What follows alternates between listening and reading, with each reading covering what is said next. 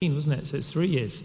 Um, and I thought, well, now that we've got such a great fellowship in the evening, I want to just also bring something of the vision of St. Michael's uh, that we set uh, in the morning services to the evening service so that we own it together, not just a morning congregation, but an evening congregation. I know some of you go to both services, but for some of you, the evening service really is your fellowship. And I thought we could go over some of that ground um, this evening. But so as not to bore you all to death, I've gone for a different passage than I did uh, this morning or uh, last week as well. I'm going to choose a verse from Mark chapter 8. Mark chapter 8. Just one verse. We could read the whole passage, but it's this that I really feel summarizes sometimes where we're at in our own Christian lives, but also sometimes as a fellowship, as a church. And I'm not just talking about our church, but many churches, I think, in this town or this country particularly. And it's verse 35, Mark chapter 8, verse 35.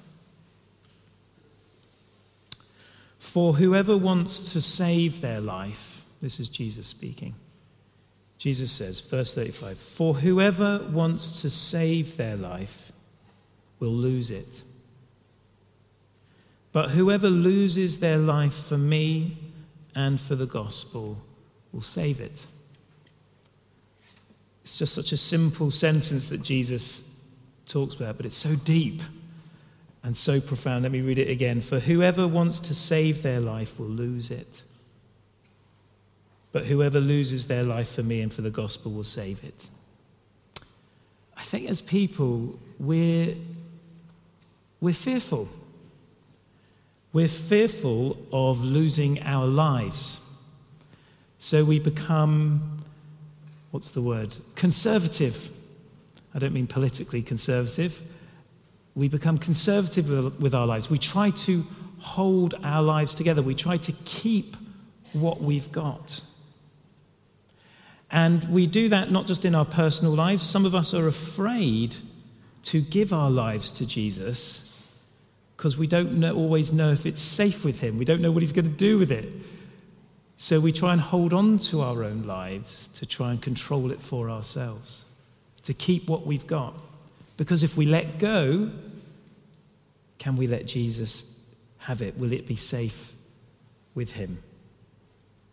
And we can do that as a church.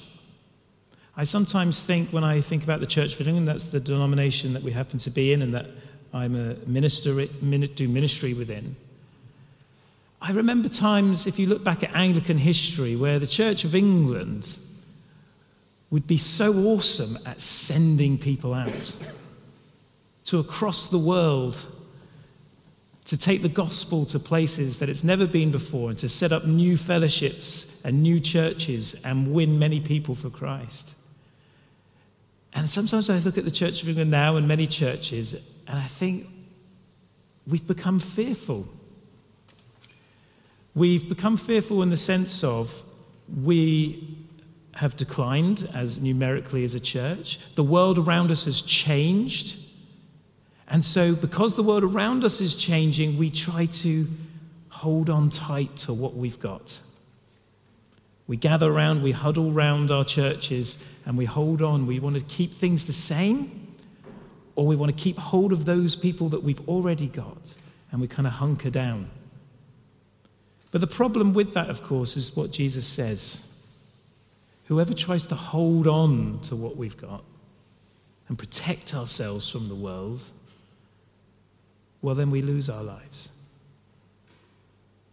We need to start thinking again, I think, as a church, to let go a bit more, to not worry so much about the 99 that we have, but go after the 10 million that we don't have the one or the 10 million. I gave this illustration last Sunday. Sometimes it feels like we, our lives are like um, a pool of water in our hands, like this. Can you picture that? You're trying to hold a pool of water, but it's quite difficult to do that, isn't it? Because as you go around, water tends to creep through and slip through our fingers, and maybe a drip drops through your hands from time to time, and you get worried so you hold on tight and you don't want to move around too much, you don't want to barge into people, and you try and keep it safe like that. And sometimes we can view our lives like that. That it's a precious thing, and it is a precious thing, our lives. So we hold on to every day, every year, trying to hold on tight to it, making the most of everything, not letting one day pass by. But the problem is, we live a fearful life that way. And not just a fearful life, it's a life that is slowly dripping away. And the harder we try and hold on to it, the more it's just going to escape. And I think Jesus is saying to us, both individually and as a church, sometimes we need to let go. Sometimes we need to not operate from a place of fearfulness or worry or trying to hold on to what we have, but to let go a little bit. In the evening service, we're looking at 1 Corinthians. And the person who wrote 1 Corinthians is Paul the Apostle. Now, he used to be that kind of fearful person. He used to operate from that place of fear, trying to save his life. He was a Jewish man, um, he was a Pharisee, he was a minister in the Jewish tradition. He was very zealous for the things of God. And this new movement began in his time, this movement called Christianity or the way of Jesus. And it was gaining many followers amongst the flocks of the Jewish synagogues and people. And Paul got worried and scared about that. So he went round all the different synagogues trying to bolster and hold on and tell people, don't follow that thing, keep it, keep it away, keep it to yourselves. He went round trying to stamp out where the message was taking hold, and he tried to preserve and keep what they had. He operated from a place of fear. And then Jesus touched his life. If you know in Acts chapter 9, Paul was walking from Jerusalem to Damascus. And he was going to Damascus to try and arrest some Christians.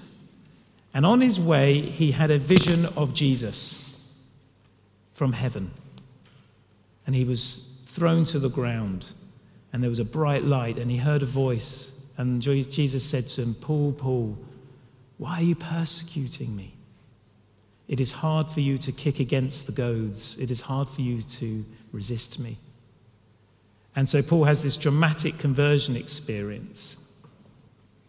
And it changes everything for him. And he becomes this sort of person that rather than trying to hold on to the faith, trying to hold on to what they had, he became someone who let go and found his life in Christ.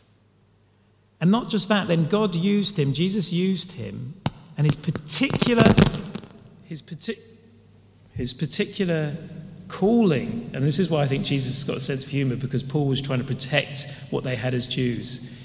The particular ministry he gave Paul was to reach the Gentiles. The Gentiles.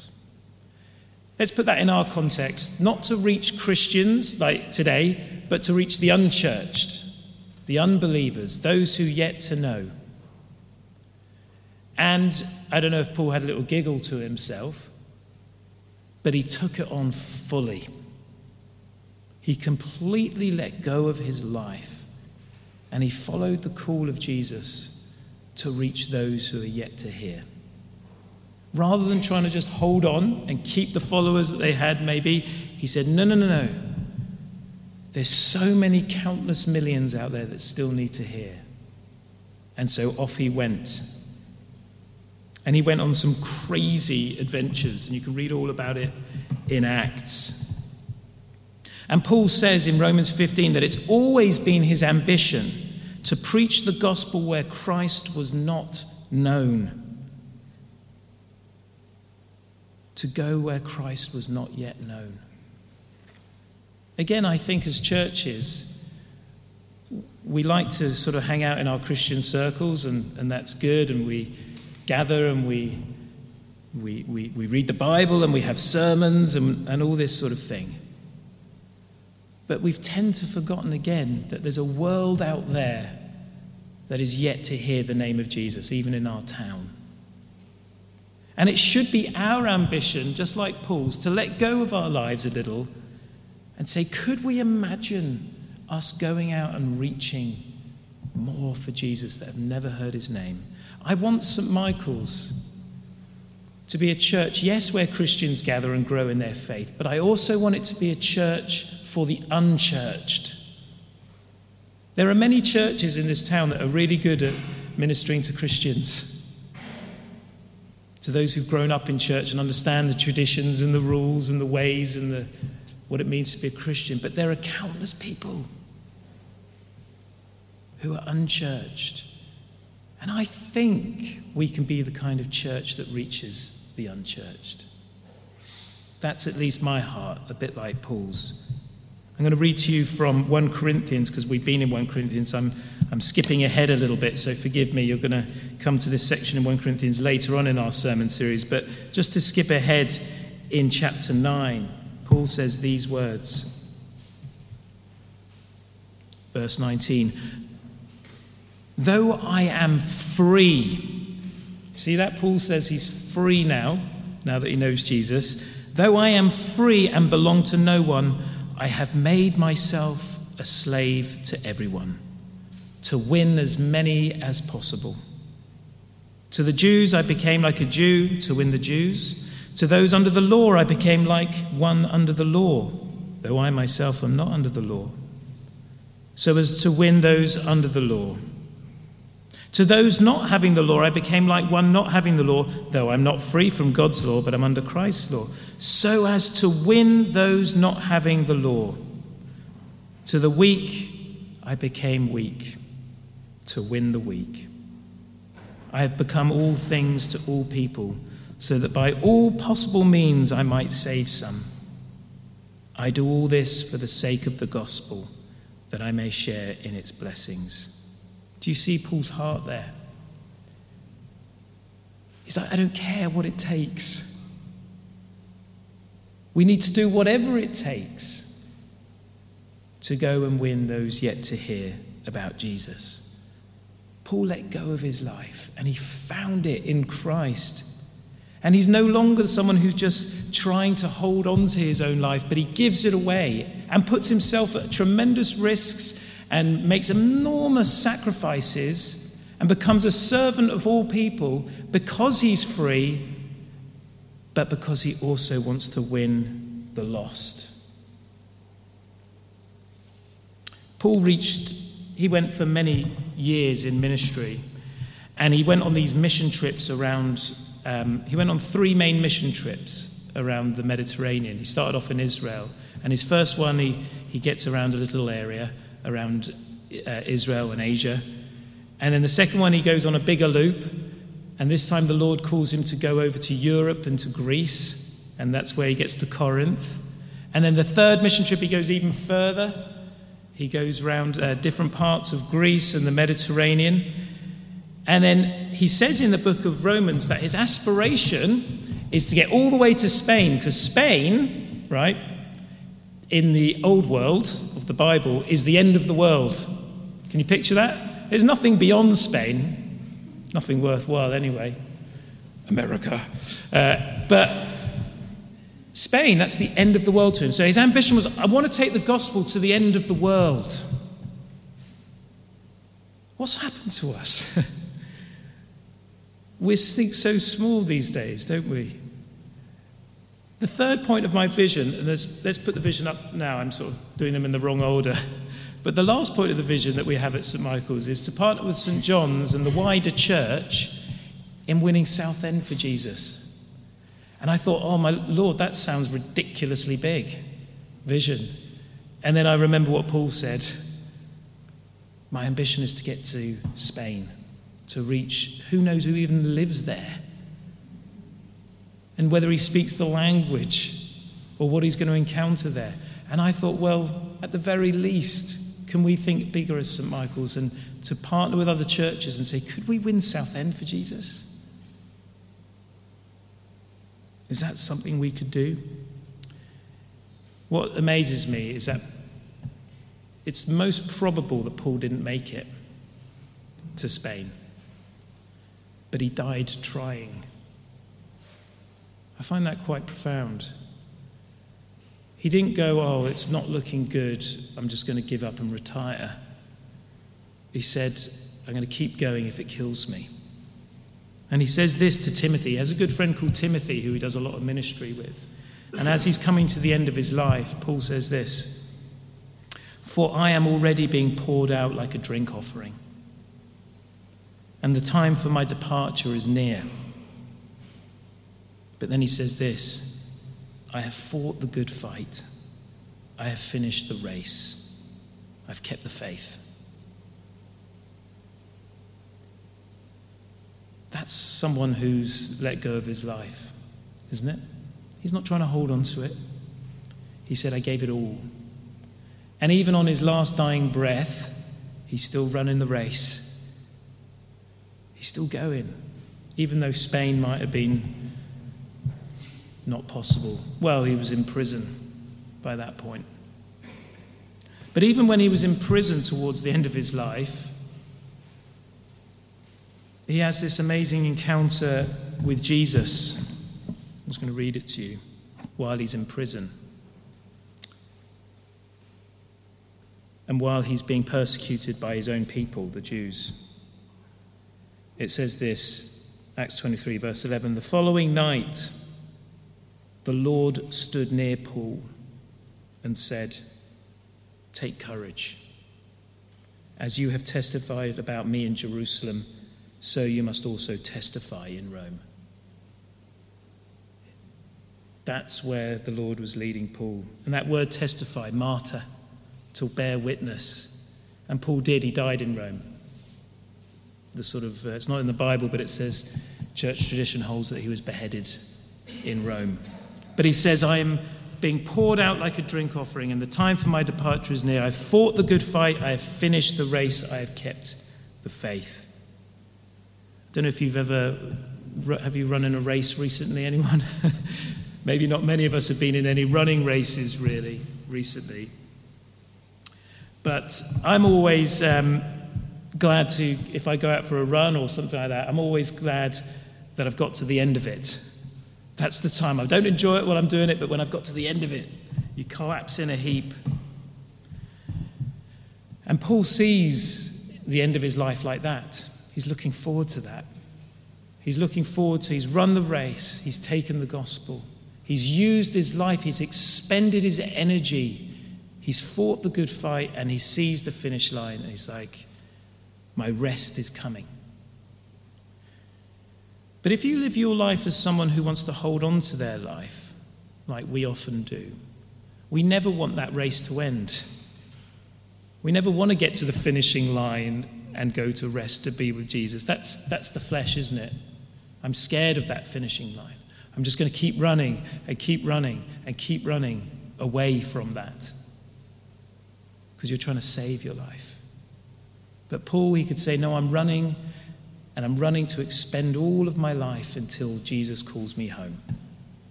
That's what it means to be free, to not live life of fear.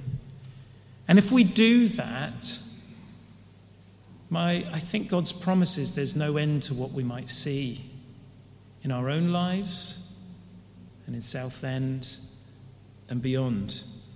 But we've got to be prepared to let go. Let go of all the things that we necessarily want.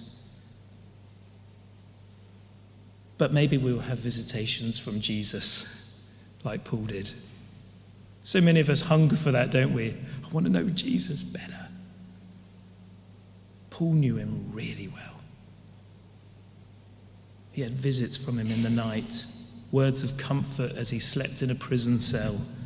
When all his energy was expended and he had collapsed in a heap, Jesus picks him up off the floor. When things are down, Jesus is near. When he's carrying out the gospel to places that may not even want to hear it, Jesus was by his side. And when he saw and planted churches and saw new unchurched people come to Christ, and he, Paul sees these churches that he's planted and what God has done through him, he says of those churches, You are my crown and glory when I go to heaven. You are my crown and glory. What is treasure in heaven? It's not that when we get there, Jesus is going to give us a big lump of gold. oh, there you go, Tom. No, the crown of glory that we receive is the witness that we bore Jesus in this world and the lives that were impacted. I'm scared in life. I try to hold on. I try to keep things just as I want it. I'm sometimes fearful to let go and let Jesus take my life wherever it might go. But I know at the same time when I do that, I'm also losing my life and it's draining away from me. Can I encourage us to commit together as a church? To commit to letting Jesus take the vision for this church. The first point is to see St. Michael's fall twice on Sunday. Wouldn't that be wonderful? To see many more come to Christ, especially young people, unchurched people, people from different faiths coming to know Jesus. That would be wonderful, wouldn't it? And then the second point is to make this worship space ready for the next generation because it's not just about what we're doing now, it's about who's going to need it later. But then that third one, that's where our heart should really be, isn't it? to go and take the gospel where it's not yet, to maybe plant new churches and to do, to do new things for Jesus.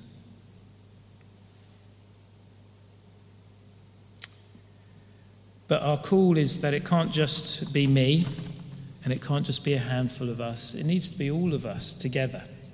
See, Paul was, he was awesome, wasn't he? He was a bit of a lone ranger and he would go off doing these crazy adventures. And I'm sure you're all doing that in your own lives crazy adventures for Jesus.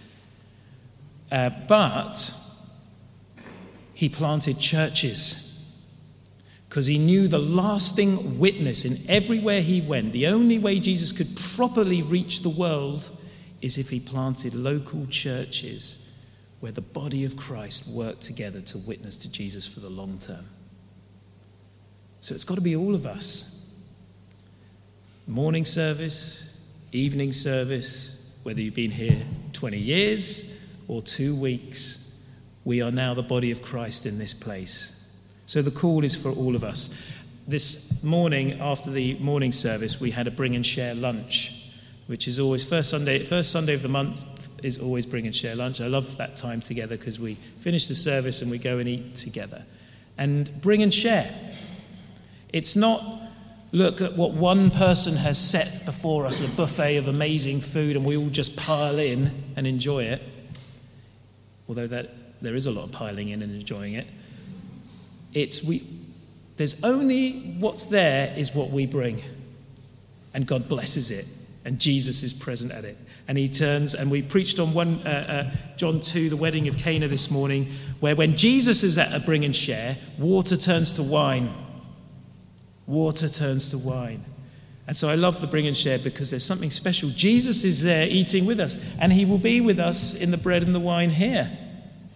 When we gather, when we bring what we have to Jesus together as his body, water turns into wine.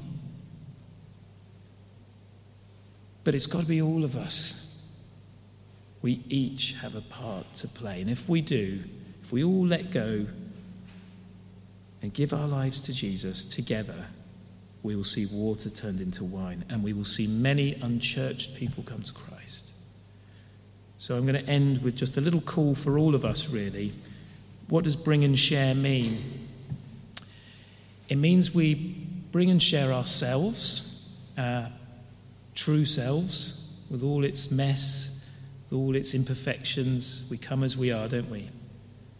We come and we be real together. We come and kneel before Jesus together. And we come to love one another. Then we also come and we bring what we have to offer. We each have things to offer.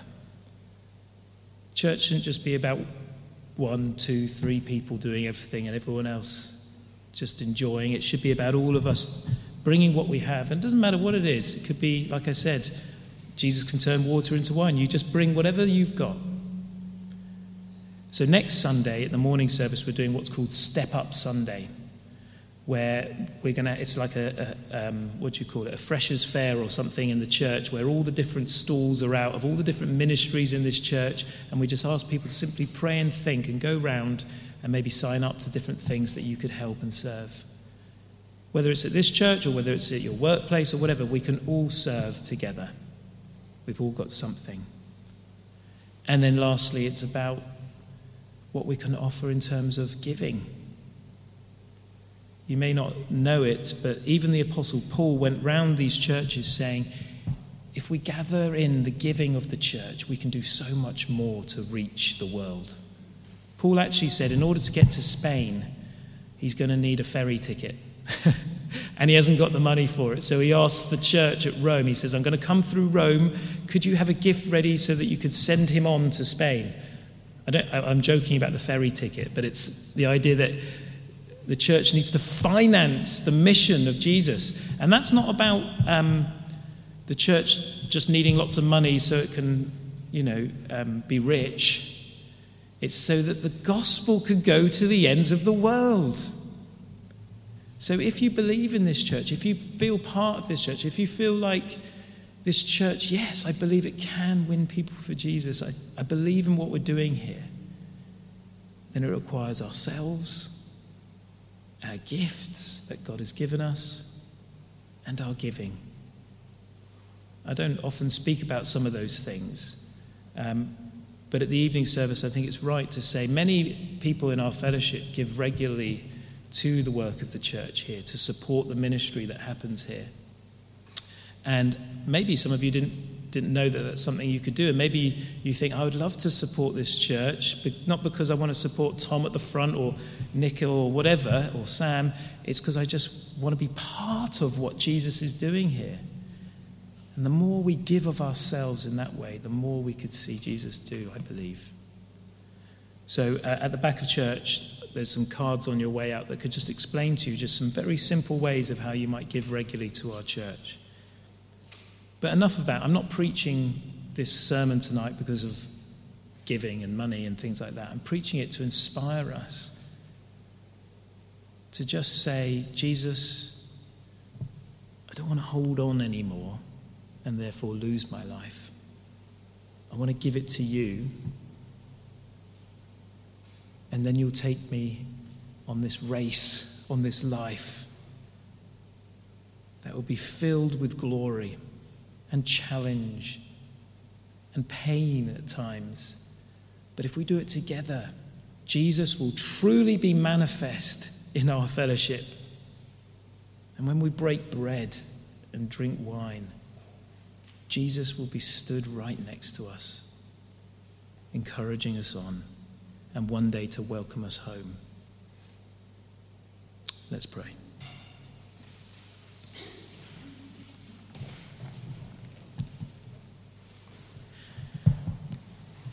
Heavenly Father, we've heard your call, Lord, that you do give us vision. You gave Paul a crazy vision to take the gospel to the Gentiles, to the ends of the earth. But you've placed a call on our lives here at St. Michael's. Help us not to be afraid. Help us to realize that our life is only safe with Christ.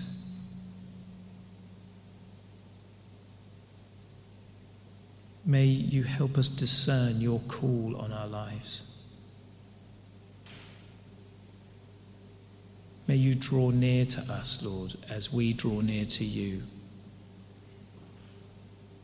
And whatever that means for us tonight to let go, maybe for someone it's one thing, for maybe another it's something else. But there are things we're holding on to so tight that we're afraid to let go. May you help us do that, Lord, and then may we see you do amazing things in our lives. May you turn that water into wine.